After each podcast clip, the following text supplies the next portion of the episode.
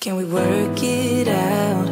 Only time will tell. It's gonna take a lot. おはようございます2月12日週の始まり月曜日の朝皆さんいかがお過ごしでしょうか？今日は建国記念日の振り替え休日ハッピーマンデーということで少し月曜日ですが遅くまで寝られている方も多いのではないでしょうか？まあそんなねあのまどろんでいる中このラジオを聴いていただけたら幸いですが、まあ、今週ね週の真ん中には大きなイベントがございます。そうバレンタインデー。今日のオープニングトークはバレンタインについてお話ししていこうと思います。バレンタインは私が子供の頃からあったイベント、まあ、いつ頃からのイベントになるのかなと調べてみたところ日本にバレンタインが定着したのは昭和30年代の後半からだそうです。560年愛され続けているイベントといったところでしょうか。それは皆さん楽しみにしたり2月といえばバレンタインがあるよねという意識になりそうですよね。実はバレンタイン市場というのは年々出費額というのが上がっているイベントだそうです。この年々上がっているというのはリサーチ会社日本インフォメーションかっこして東京都中央区さんが女性にとってのバレンタインの実態を調査したデータがありました。この平均予算というのがなんと4792円。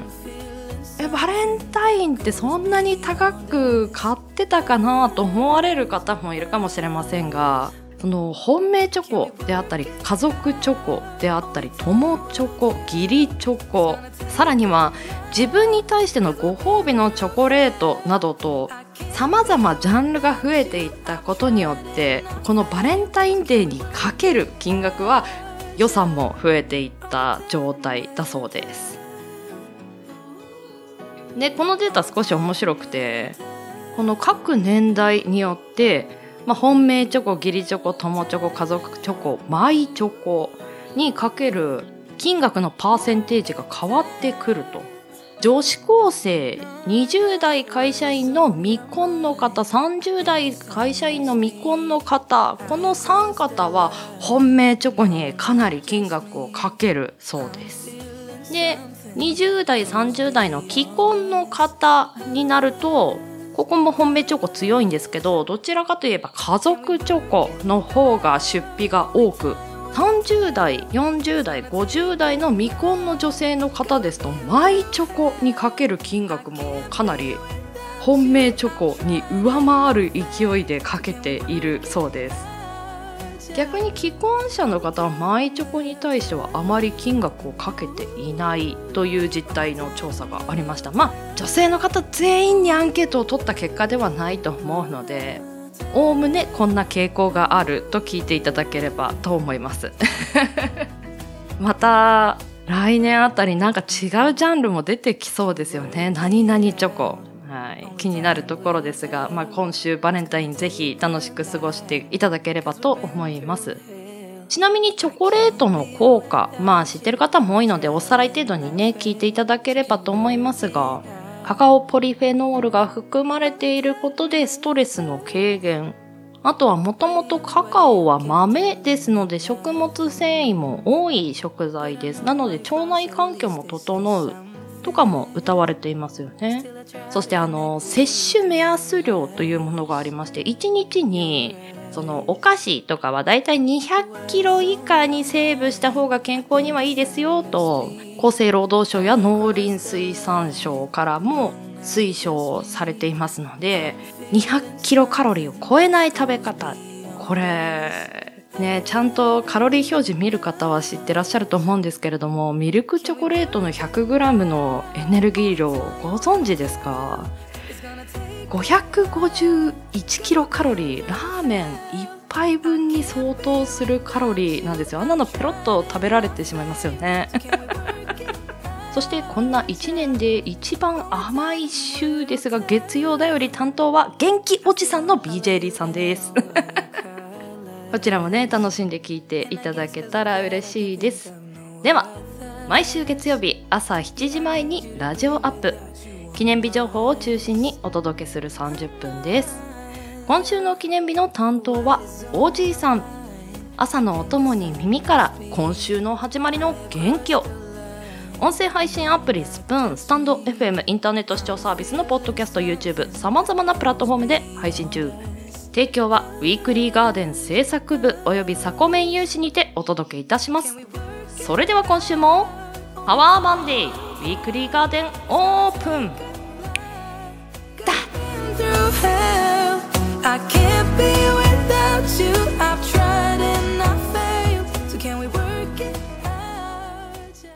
ウィークリーガ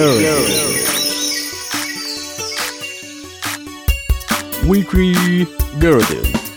Joyful Monday. Monday. Morning Radio. Monday. Morning Radio.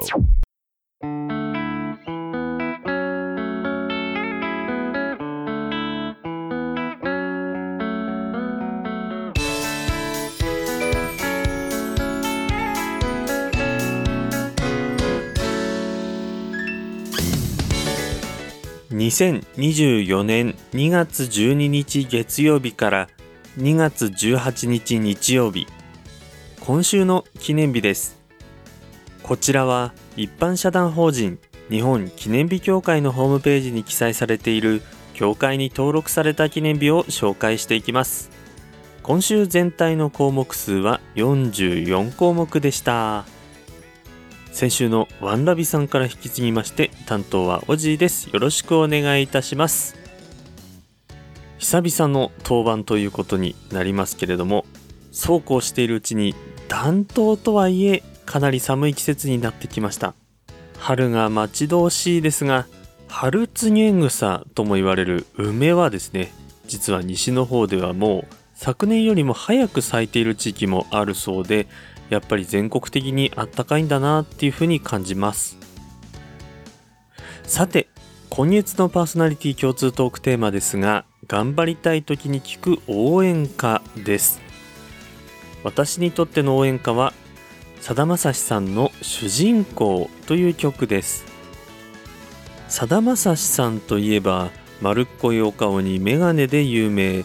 そして歌う曲は関白宣言や精霊流し親父の一番長い日などなど特徴的な曲も多いんですがあまり前には出てこない曲を選んでみました。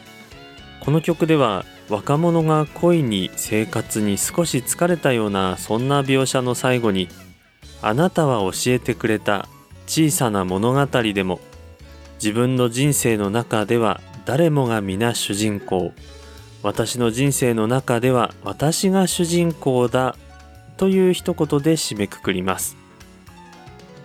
いろいろ嫌なことも仕事もいっぱいあるんだけれどそれに負けたっていい。でも君の人生は君が主人公なんだからむしろ堂々と生きていっていいんじゃないかなんて言ってくれてるようなそんな感じがします。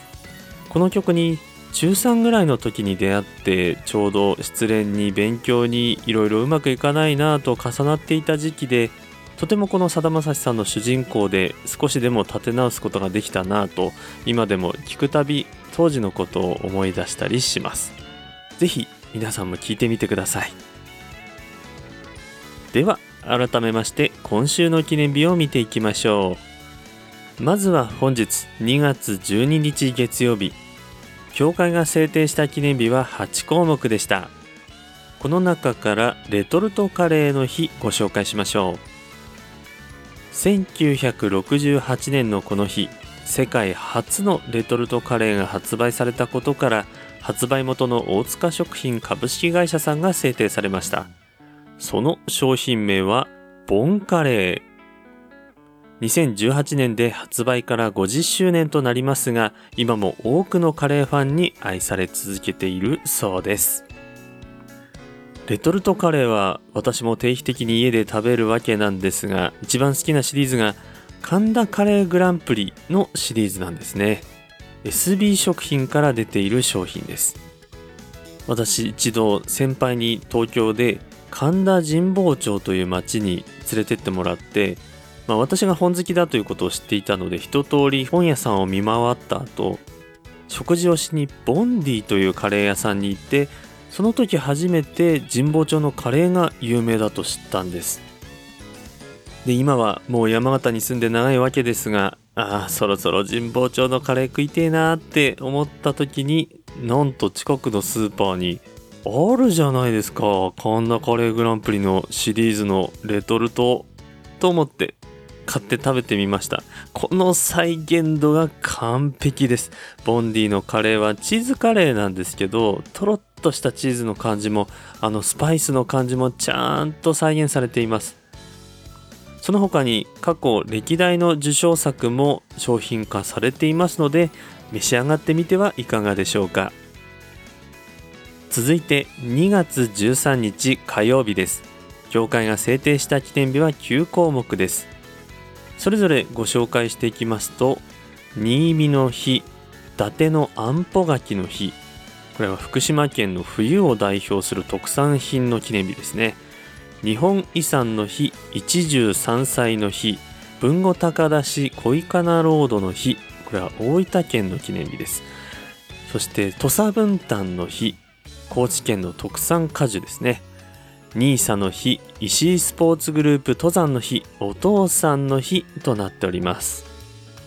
あんぽ柿に土佐文旦と聞くと2月冬だなって感じますよね。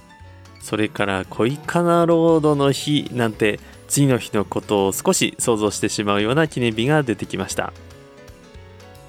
続いて2月14日水曜日。協会が制定した記念日は10項目でした。その他の記念日は1項目バレンタインデーです。この中から自動車保険の日ご紹介しましょう。1914年大正3年2月14日に当時東京海上保険株式会社今の東京海上日動火災保険株式会社さんが人と車の毎日を安心なものにしたいという思いのもと日本初の自動車保険の営業認可を取得したことから同社が制定されました。2014年で自動車保険誕生100周年となり自動車保険の大切さを多くの人に知ってもらうのが目的。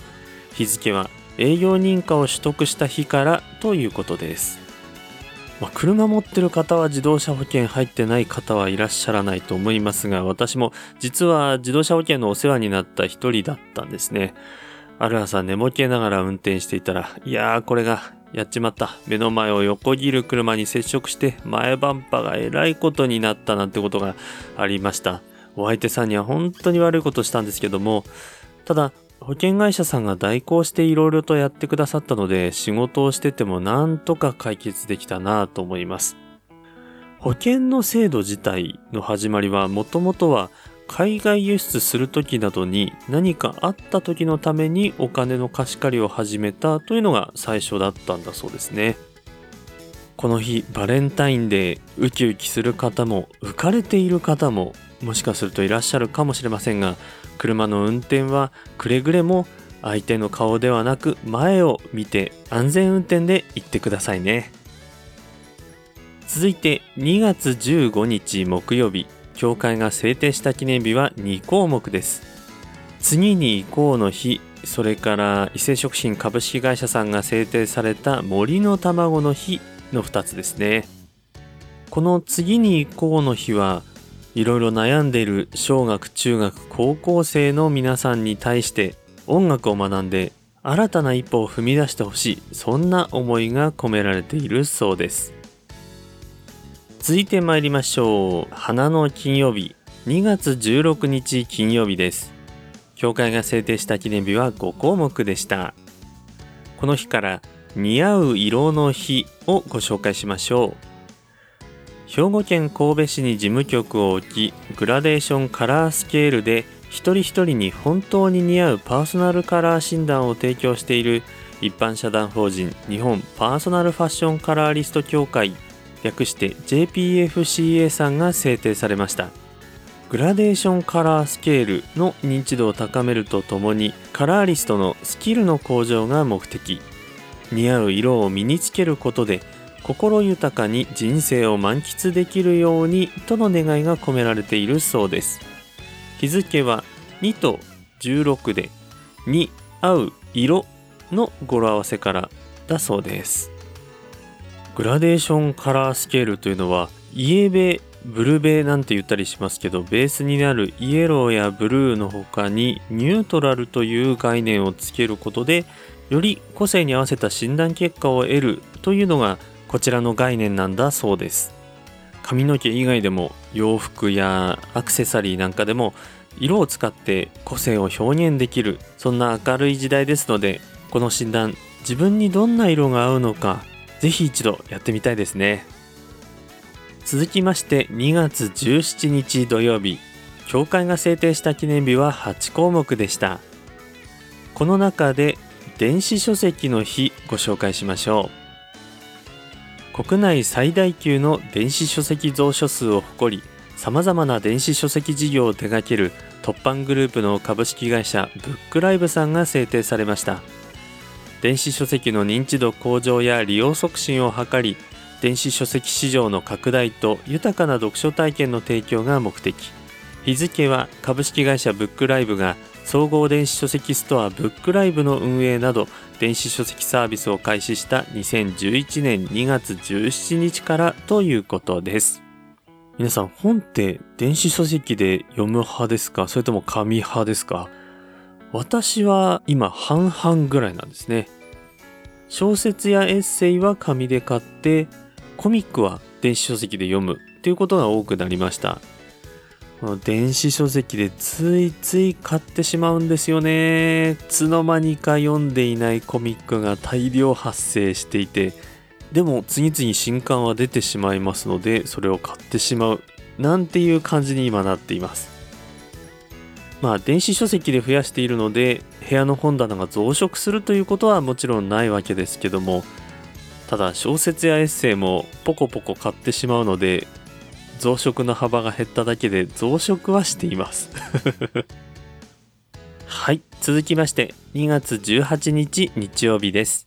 教会が制定した記念日は2項目。その他の記念日は1項目犬猿運動の日でした。この日はプライヤーの日と防犯の日ですね。プライヤーというのは作業工具なんですがこれ全く聞いたことないなと思ってホームページを見たらああれかってなりました。ちゃんとあの工具に名前ついてたんですね。それから防犯の日なぜこの日に制定されているかということですが、まあ、防犯の「歯は分かりますが棒ですよね。これ1が棒で防犯と読ませるんですね。この小ネタの聞いた感じの制定理由が面白いなと思いました。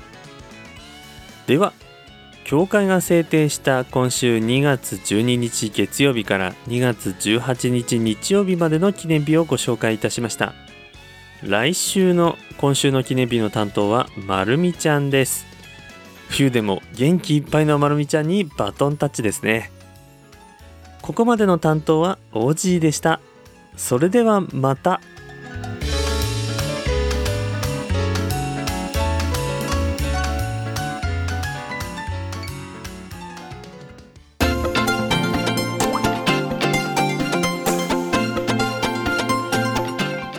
サポートメンバーがお届けする月曜だより。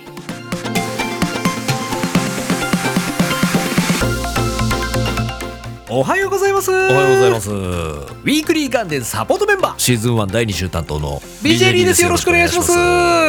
うんしかしもう2月じゃないですか。1月あっという間だった。秒でしたね。秒。ああ確かに早かった。秒だったわ。267万8400秒でしたね。1月を秒にしただけだろそういうことじゃないよ。そうだ。何？2月といえば受験シーズンですよね。ああ確かに。受験生みんな追い込みですよ。懐かしいな。え僕もねうん。受験生の時めちゃくちゃ頑張ってました。あそうなの？え？あもしかしたら現役受験生の参考になるかもしれないから。はい。具体的に教えてよ OK まず、うん。勉強に集中するために生活習慣を変えるところから。はい。毎日必ず7時間寝て朝はオートミール、うん。夜は炭水化物は抜く。化粧水でしっかり保湿。OL かよ。え？勉強しろよ。勉強ばかりじゃ息が詰まりますから。いや勉強1ミリもしてねえだろそれで息抜きにサップヨガ。ん？息抜きに C 社は？息抜きに歌見てあげました。インフルエンサーか？え？ソーシャルメディアインフルエンサーか？拡散希望。勉強しろよ何がおかしいんだよ？あすいません。でそれであなたは受験に成功したんですか？それがですね。おう。試験直前にインフルエンザにかかっちゃったんですよ。それがオチですか？受験生にオチとか言っちゃダメ。縁起悪いからそれでは皆様素敵な一週間をバイ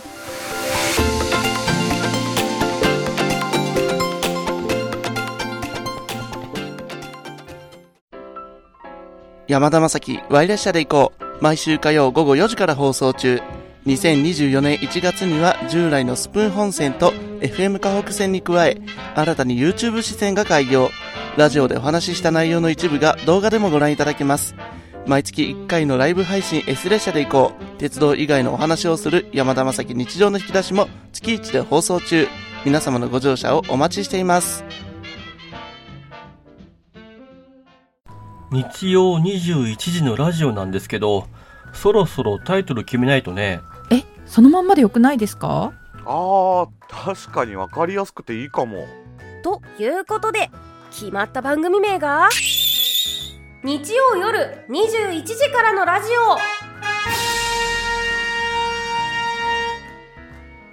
そのまんますぎません？タイトルより中身ですよ。憂鬱な日曜の夜を元気にする配信にしちゃいましょう。ね。オ毎週日曜日21時専用アカウントから配信。日曜夜21時からのラジオねえねえラジオコンテンツなんだけどウィークリーガーデンって知ってる？なんか名前は聞いたことある。確か日曜の番組だっけ？そうそう。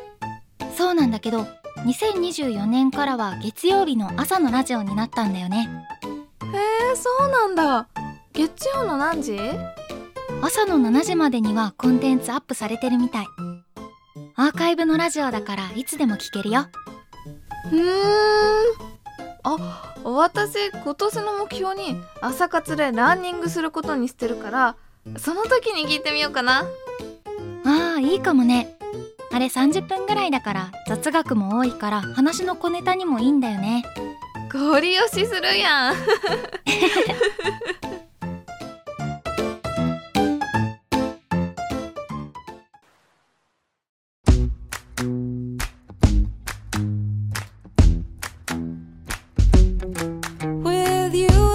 記念日担当のおじいさんお疲れ様でした。本日もクロージングのお時間です。ウィークリーガーデンナンバー 130CM の提供は各プラットフォームにて発信されている山田正樹さんの Y 列車 S 列車で行こう。そして音声配信アプリスプーンより発信されている日曜夜21時からのラジオ。2本お届けいたしました。詳しくは旧 Twitter 番組公式 X アカウント名おさこの部屋より発信していますので要チェックです。はいではまず記念日紹介改めましておじいさんお疲れ様でした。おじいさんが頑張りたい時に聞く応援歌。がさだまさしさんの「主人公」という曲。私この曲初見だったんですけれどもおじいさんのおすすめということで聞いてみましたが来月の、まあ、卒業シーズンであるとかあとは職場を離れる方もしくは春からまた新しいスタートを切る方は来月はお別れですからそれを振り返るのにふさわしい曲かなと心の準備ができるというかぜひ聞いたことない方は聞いてみてください。とってもねしんみりするので朝よりはちょっと夕方過ぎの方が良いかもしれません。そして本日2月12日はレトルトカレーの日。日頃お世話になってる方も多いのではないでしょうか。私も忙しいとね助けていただいております。なんだかあのお家のカレーをとっても美味しく作るとレトルトカレーに近い味になってしまうなんていうことも聞いたことがあるんですがまあそれぐらいレトルトカレーって美味しいですよねもう。ぜひぜひお忙しい時には無理せずにこういった楽ちんも取り入れていくことも大事だと思います。はい。ではおじいさん来月もよろしくお願いします。そして今週の月曜だよりシーズン1第2週担当は BJ リーさんでした。お疲れ様でした。今回のボイスもね1月の秒数であるとか受験生にサップヨガや C 社はいかがですか？という。社会人でもこの2つってハードル高くないって思うんですけど。まあインフルエンサーならぬインフルエンザーというところで締めていただいてましたが本当に受験生追い込みの期間ですので体調管理そうですね。頑張る気持ちっていうのも大事ですがあまり追い込みすぎると体調崩してしまいますのでぜひ体調管理の方も気をつけていただきたいなと思います。BJ リーさん今週もお疲れ様でした。来月最終当番どんなネタを持ってきてくださるのか楽しみにしています。そして来週の月曜だより第3週担当はエリカ109さんです。こちらも楽しみにしていただけたらと思います。そして先週のウィークリーガーデンナンバー129にたくさんのメッセージいただきました。ありがとうございます。カーカンさんそして先週の月曜だより担当の鶴巻配達中さん。そして山田正樹さん高田さん4名いただきました。ありがとうございます。結構トム・ジェリに対してのコメントを多く見られました。やっぱり好きな方多いんですね。そして高田さんは「ゲットワイルド大好きなので共感しました」とワンラビさんの頑張りたい時に聞く応援歌。いやーゲットワイルドテンポいいですからね。そして私の節分に対する感想も食べる修行確かにと笑っていただいてありがとうございます。今週もメッセージお待ちしております。では。月曜日を頑張るあなたに花束を。ここまでのお相手はさこたんです。この番組の提供はガーデン制作部およびサコメン有志の提供でお届けいたしました。サブコンテンツ水曜夕方配信のガーデンの裏庭でもあなたをお待ちしています。皆さんよきウィークリーを。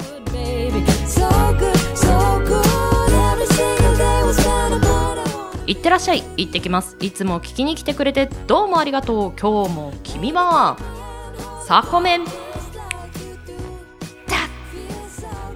今週は年に一度の甘いイベントバレンタインデーがありますがチョコの食べ過ぎには気をつけてください。それではまた来週お会いいたしましょう。いってらっしゃい。